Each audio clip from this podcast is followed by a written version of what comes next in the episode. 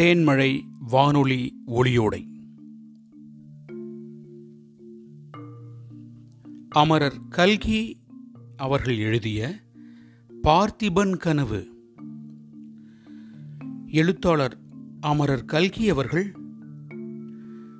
ஆயிரத்தி எண்ணூற்று தொண்ணூற்றி ஒன்பது முதல் ஆயிரத்தி தொள்ளாயிரத்தி ஐம்பத்தி நான்கு வரை ஐம்பத்தி ஆறு ஆண்டுகளே வாழ்ந்த போதும் தமிழ் இலக்கிய உலகில் ஒரு தனி இடத்தை பிடித்தவர். அவர் நம் நாட்டின் விடுதலை போரில் பங்கு பெற்று மூன்று முறை சிறை சென்றவர். மகாத்மா காந்தியடிகள் மீது கொண்ட பக்தியின் காரணமாக காந்தியின் சுயசரிதியான my experiments with truth Tamil தமிழிலாக்கி சத்திய சோதனை என்ற தலைப்பில் ஆயிரத்தி தொள்ளாயிரத்தி இருபத்தி ஏழில் வெளியிட்டார். ராஜாஜி அவர்களின் முன்முயற்சியால் நிறுவப்பட்ட திருச்செங்கோடு ஆசிரமத்தில் மூன்றரை ஆண்டுகள் கல்கி அவர்கள் பணியாற்றியுள்ளார்.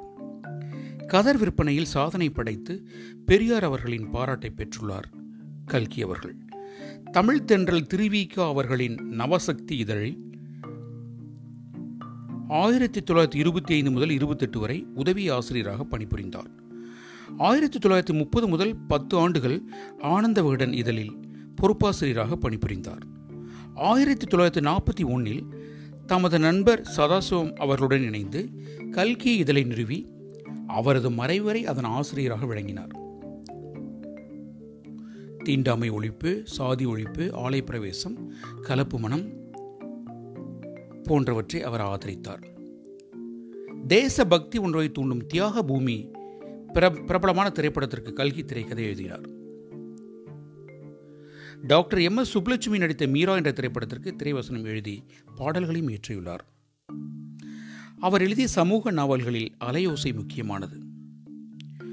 கல்கி படைத்த வரலாற்று நாவல்களான பார்த்திபன் கனவு ஆயிரத்தி தொள்ளாயிரத்தி நாற்பத்தி ஒன்று சிவகாமியின் சபதம் ஆயிரத்தி தொள்ளாயிரத்தி நாற்பத்தி நான்கு பொன்னியின் செல்வன் ஆயிரத்தி தொள்ளாயிரத்தி ஐம்பது டு ஐம்பத்தி ஒன்று ஆகியவை கல்கி இதழில் தொடர்ந்து வெளிவந்து வாசகர்களின் பேராதரவு பெற்றது. கல்கியின் வரலாற்று நாவல்களை ஆய்வு செய்த முனைவர் திருமதி கலா தர்கர் பார்த்திபன் கனவு குறித்து இவ்வாறு கூறியுள்ளார். பார்த்திபன் கனவு ஒரு சில வரலாற்று மாந்தர்களை மட்டும் கொண்டு முழுக்க கற்பனை வடிவம் கொண்ட படைப்பாகும். நிகழ்ச்சி கலங்களாக உறையூர் காஞ்சி ஆயின இடம்பெறுகின்றன இவற்றில் மாமல்லபுரத்து சிற்பங்களை படம் பிடித்து காட்டுகிறார். நரசிம்ம பல்லவரின் வாதாபி வெற்றி நரசிம்மர் காலத்தில் ஏற்பட்ட பஞ்சம் சீன வழிப்போக்கனான யுவான் சுவாங் காஞ்சி வருகை போன்ற வரலாற்று உண்மைகள் அவரால் சூட்டப்படுகின்றன. தம் கற்பனை வரலாற்று படைப்பான பார்த்திபன் கனவில் சுதந்திர வேட்கையை ஒவ்வொரு பாத்திரத்திலும் அமைத்துள்ள திறனை காண முடிகிறது. ஓடக்கார பொன்னன் மனைவி வள்ளி முதல் சோழ மன்னர் பார்த்திபர் வரை அனைவரின் கூற்றிலும் அவரவர் நிலைக்கேற்ப உணர்ச்சி வெளிப்படுவதை காண முடிகிறது என்று முனைவர் திருமதி கலா தாக்கர் குறிப்பிட்டுள்ளார். இதோ பார்த்திபன் கனவு தொடராக நம் தேன்மழை வானொலியில். பார்த்திபன் கனவு முதல் பாகம். ஒன்று தோணித்துறை. காவேரி தீரம் அமைதி கொண்டு விளங்கிற்று. உதய சூரியனின் செம்பொற் கிரணங்களால் நதியின் செந்நீர் பிரவாகம் பொன்னிறம் பெற்று திகழ்ந்தது. அந்த புண்ணிய நதிக்கு பொன்னி என்னும் பெயர் அந்த வேளையில் மிக பொருத்தமாய் தோன்றியது. சுழிகள் சுழல்களுடனே விரைந்து சென்று கொண்டிருந்த அந்த பிரவாகத்தின் மீது கால இளங்காற்று தவழ்ந்து விளையாடி இந்திரஜால வித்தைகள் காட்டிக் கொண்டிருந்தது. சின்னஞ்சிறு அலைகள் ஒன்றோடொன்று லேசாக மோதியபோது சிதறி விழுந்த ஆயிரம் ஆயிரம் நீர்த்துளிகள் ஜாவல்யமான ரத்தினங்களாகவும் கோமேதகங்களாகவும் வைரங்களாகவும் மரகதங்களாகவும் பிரகாசித்து காவேரி நதியை ஒரு மாயாபுரியாக ஆக்கி கொண்டிருந்தன. ஆற்றங்கரையில் ஆலமரங்கள் நெடுந்தூரத்துக்கு நெடுந்தூரம் விழுதுகள் விட்டு விசாலமாய் படர்ந்திருந்தன.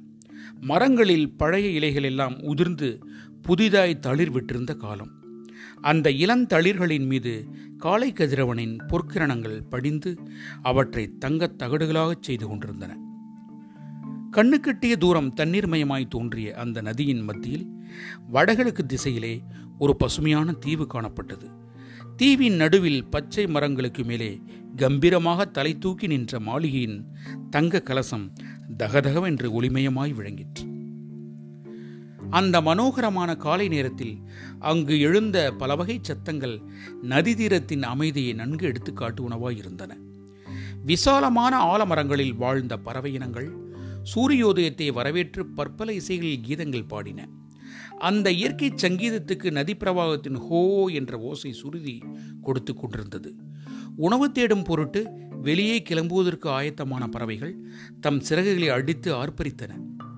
தாய்ப்பறவைகள் குஞ்சுகளிடம் கொஞ்சி கொஞ்சி விடைபெற்றுக் கொண்டிருந்தன.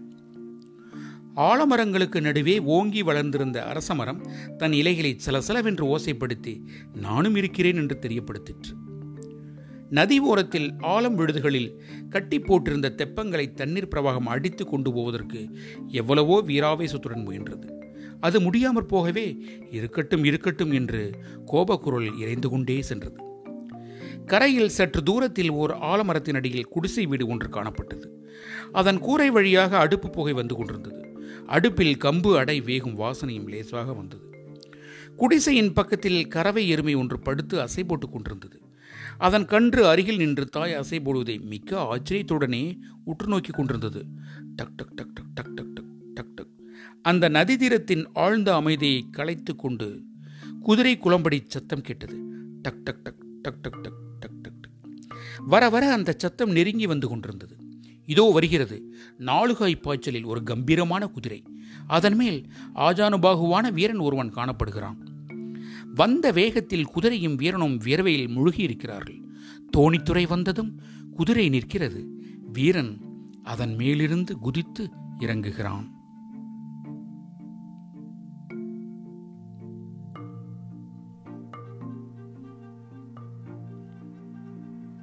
குடிசைக்குள்ளே இளம்பெண் ஒருத்தி அடுப்பில் அடை சுட்டுக் கொண்டிருந்தால் அருகில் திடகாத்திரமான ஒரு வாலிபன் உட்கார்ந்து தைத்த இளம் ஆலம் இலையிலே போட்டிருந்த கம்பு அடையை கீரை குழம்புடன் ருசி பார்த்து சாப்பிட்டுக் கொண்டிருந்தான்.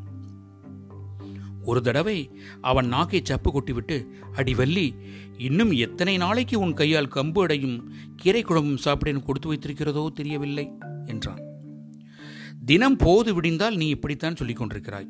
இன்னொரு தடவை சொன்னால் இதோ இந்த அடுப்பை வெட்டி காவிரியில் போட்டுவிடுவேன் பார் என்றாள் அந்த பெண். நான் விளையாட்டுக்கு சொல்லவில்லை வள்ளி. மகாராஜாவும் மகாராணியும் நேற்று பேசிக் கொண்டிருந்ததை கேட்டேன். யுத்தம் நிச்சயமாய் வரப்போகிறது என்றான் வாலிபன். யுத்தம் வந்தால் உனக்கென்ன? என்றுதான் கேட்கிறேன். உன்னை யார் யுத்தத்துக்கு அழைக்கிறார்கள்? உன் பாட்டுக்கு படகோட்டி கொண்டு இருக்க வேண்டியதுதானோ?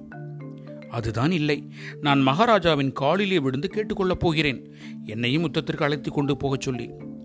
நான் உன் காலிலே விழுந்து என்னையும் உன்னோடு அழைத்து கொண்டு போ என்று கேட்டுக்கொள்ளப் போகிறேன்.